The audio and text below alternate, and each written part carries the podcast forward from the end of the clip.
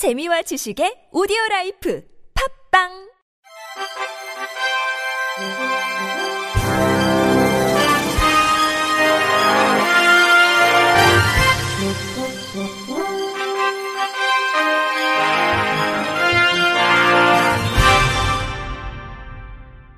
청취자 여러분 안녕하십니까? 12월 셋째 주 주간 KBIC 뉴스입니다. 전국 장애인 차별 철폐연대가 대통령실 인근인 지하철 삼각지역 4호선 승강장에서 지하철 선전전 251차 기자회견을 열고 지난 14일 무정차 통과 조치를 내린 서울시를 향해 장애인과 비장애인을 갈라치기 한 폭력적인 방식, 과도한 기본권 침해라고 비판했습니다. 서울교통공사는 이날 선전전이 시작되기도 전 사다리를 반입했다는 이유로 일부 대호의 지하철 탑승을 막았고 곧바로 무정차 통과를 강행했다고 전장현은 전했습니다. 언론 보도에 따르면 지하철 무정차 통과 조치는 대통령실의 요청으로 검토됐고 지난 12일 서울시와 서울교통공사 회의를 통해 최종 결정된 것으로 알려졌습니다. 전장현 권달주 상인 공동대표는 장애인 권리를 이야기하고 시민으로 살고자 한 외침을 무정차라는 또 다른 차별과 배제했다며 정치인들이 약자들의 목소리를 외면하는 게 과연 정치인지 묻고 싶다면서 오세훈 시장은 리프트를 타다가 추락사한 장애인에게 과연 사과 한마디 했냐, 당장 약속을 지키고 사과하라고 외쳤습니다.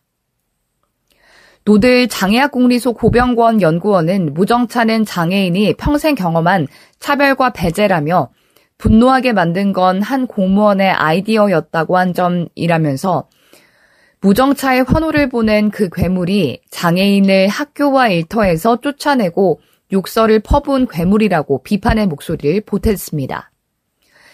한국장애인단체 총연맹은 더불어민주당 최혜영 의원, 정의당 장혜영 의원과 함께 이룸센터에서 내년 장애인 예산 방향과 전망, 정책 토론회를 개최했습니다. 충북대학교 아동복지학과 윤상용 교수가 분석한 내년도 정부 장애인 예산 현황을 보면 주요 6개 부처의 예산 규모가 6조 9,428억 원으로 전년 대비 9.3% 증가했습니다.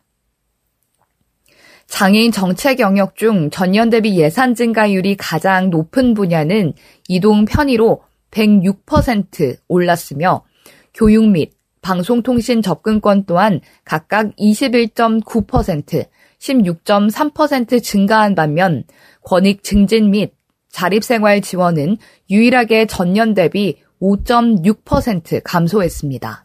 한국장애인 인권포럼 이용석 정책위원은 무엇보다 우려스러운 점은 장애인 건강권법의 가장 중요한 사업인 장애인 건강주치의제도나 재활운동, 체육과 관련된 예산이 책정되지 않아 또다시 시범 사업에만 머무를 수밖에 없는 상황에 직면하고 있다고 꼬집었습니다.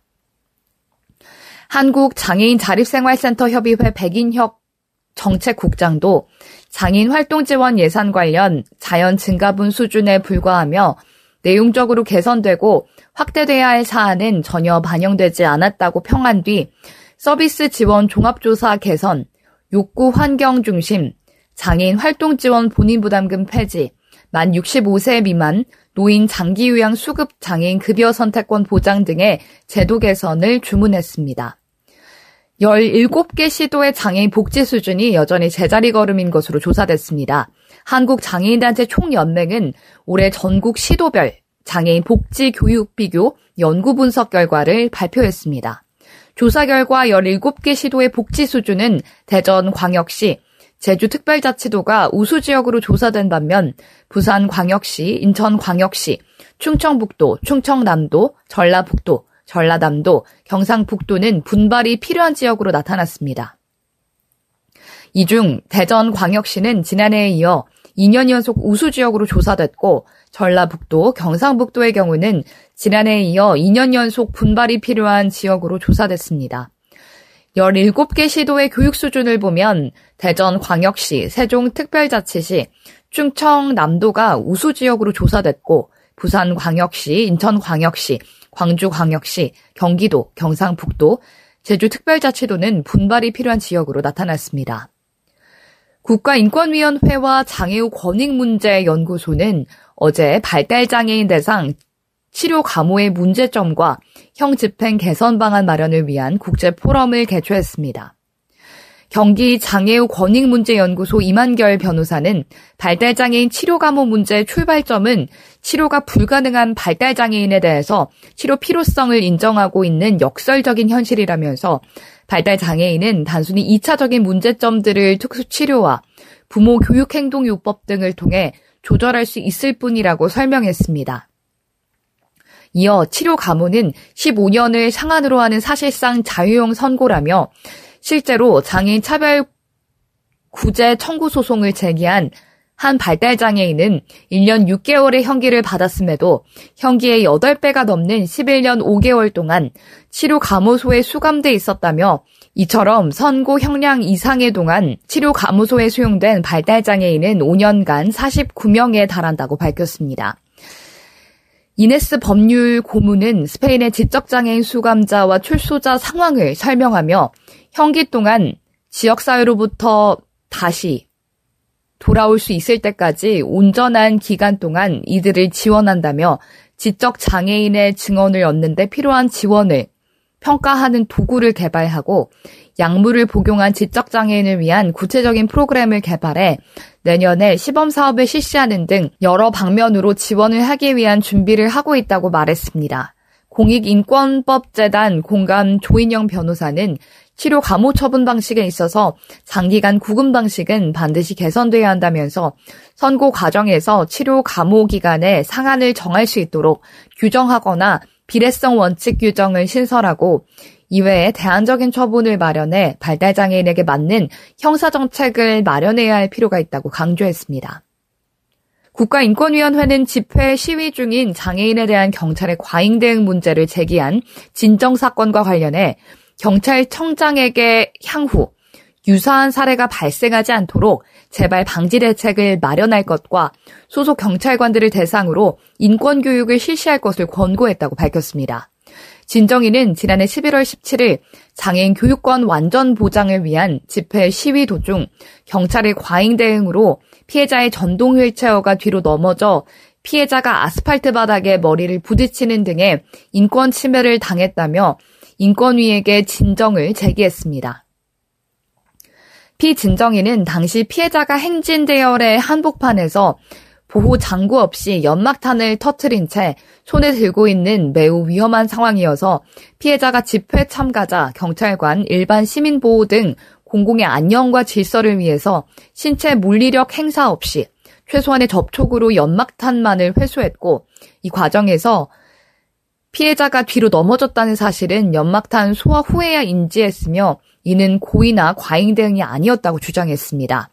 이에 인권위 장애인 차별 시정위원회는 피진정인이 위험 발생의 방지 등을 규정한 경찰관 직무집행법 제5조를 근거로 피해자로부터 미신고 시위 물품인 연막탄을 회수한 것 자체는 위법하다고 할 수 없다면서도 연막탄 회수의 필요성 내지 정당성이 인정된다고 하더라도 그 방법은 신체 자유를 최소 침해하는 방법으로 이루어져야 하며 특히 장애인의 집회 시위 등은 사고 발생 시 부상 위험이 커지는 등 신체의 자유가 침해될 수 있으므로 공권력 사용에 더욱 신중을 기할 필요가 있다고 봤습니다. 사건 발생 당시 동영상 자료를 보면 피해자에게 사전 예고하지 않은 상태에서 아무런 보호 조치 없이 갑자기 연막탄을 회수했고 그 과정에서 피해자가 무방비 상태로 균형을 잃어 수동 휠체어와 함께 뒤로 넘어지며 아스팔트에 머리가 부딪히는 사고가 발생한 것으로 확인됐습니다. 인권위 장애인 차별 시정위원회는 다만 피진정인의 행위가 일회적이고 고의성은 없는 것으로 보여 경찰관 개인에 대한 조치보다는 앞으로 유사한 사례가 일어나지 않도록 상급 기관 차원에서 대책을 마련한 것이 바람직하다고 판단했습니다.